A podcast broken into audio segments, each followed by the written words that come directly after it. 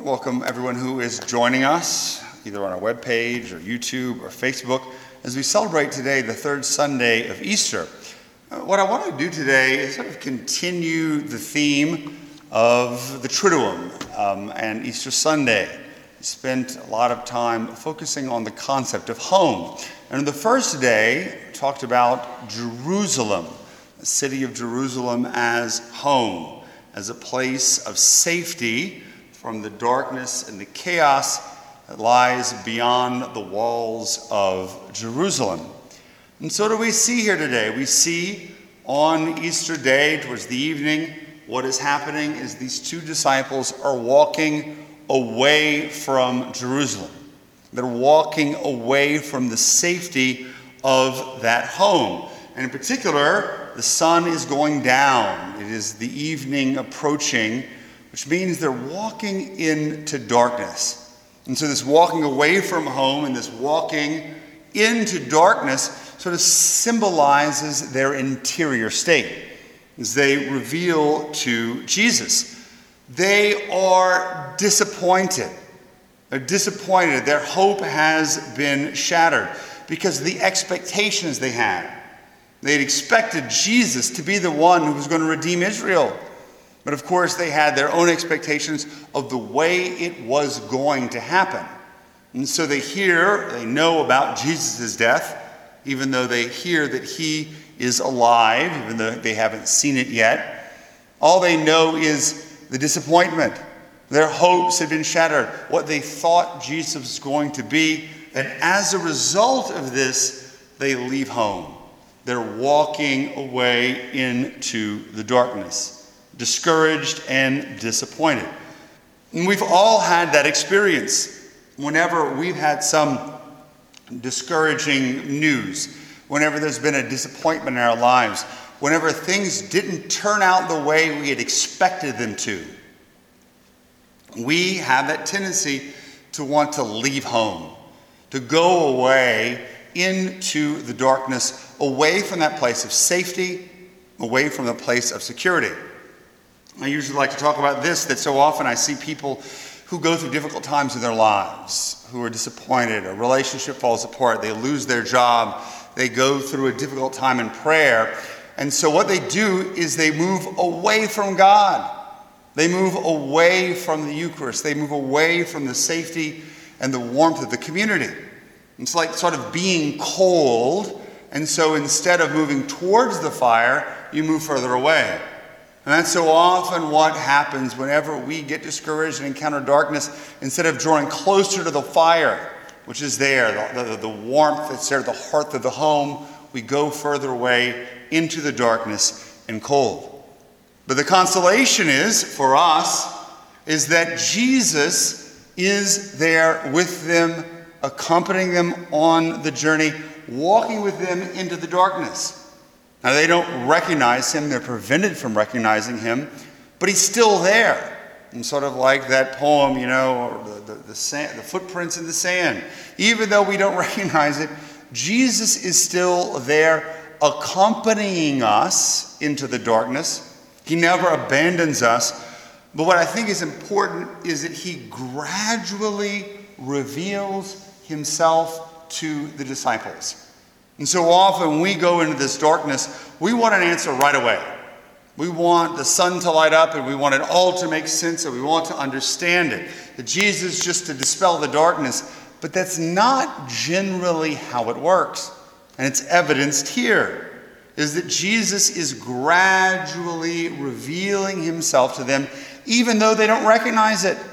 Even though it seems to be getting darker and they're further away from home, Jesus never abandons them, but takes them where they are at and continually walks with them. Until what? Until they reach Emmaus, and of course, we see the revelation of who he is in the breaking of the bread.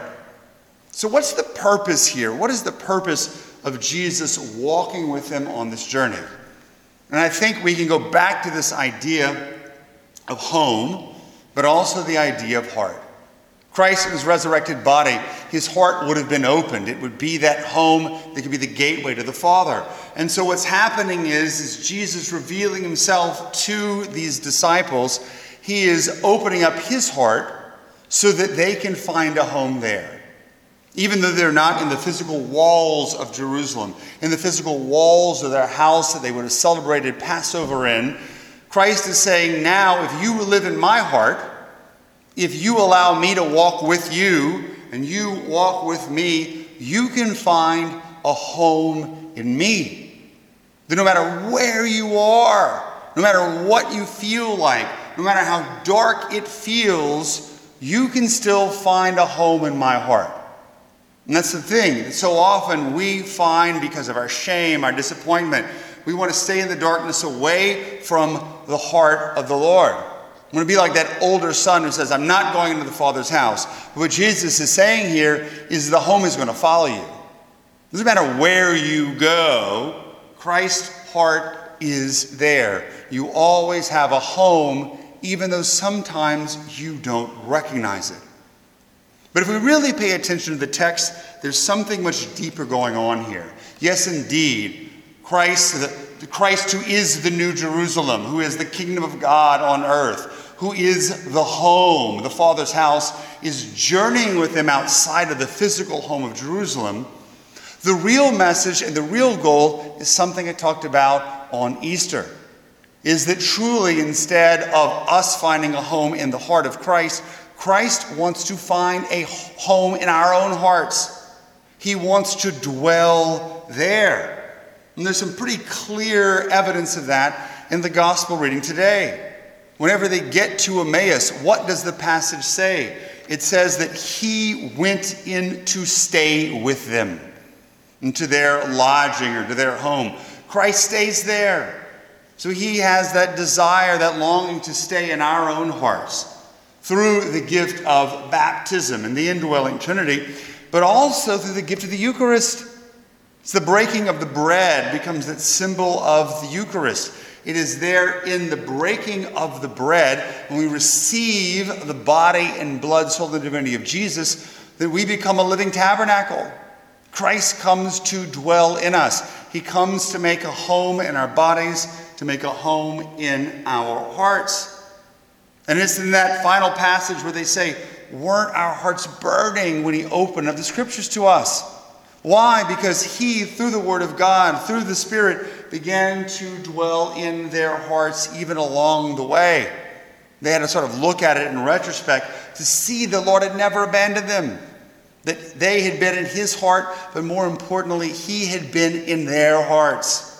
That fire burning, because Christ now dwells within them. So much more than they did before. They come to realize it that in their hearts Christ has made their dwelling place. And this brings me to sort of my, my last point, and it's something that maybe I alluded to, or I definitely alluded to, about the resurrection being a Trinitarian event. As Christians and Catholics, we believe God is one God, three persons Father, Son, and Holy Spirit. And there's a little word we use in Trinitarian theology, one I've always liked a phrase is even though we believe that there's one God and they're separate, that all three persons indwell at each other. While remaining separate, there is a mutual indwelling. The Father, Son, and Spirit sort of all dwelling within each other. It's the Greek term perichoresis. Peri means around, choresis coming from the chorus or choral, uh, dancing dancing around, a in, mutual indwelling, a mutual dancing, a perichoretic indwelling. And so, this is the gift that Christ gives us. If we're going to extend and sort of wrap up our reflections on home and heart, that indeed, just like Father, Son, and Spirit in the Trinity, in our relationship with Christ and our relationship with God, there is the same perichoretic indwelling. Our, our, we exist in Christ's heart, but Christ exists in ours. There's a mutual finding of a home, there's a mutual indwelling as we on earth, as human being, beings, created in the image and likeness of God, really begin to participate in that life of the Trinity. That our true home, heaven, comes alive here on earth in baptism, in the Eucharist, in Christ, and all those things, but in the way that we begin to participate in that very life by us dwelling in the heart of Christ and Christ dwelling in our hearts, a mutual indwelling, an exchange of love. Amen.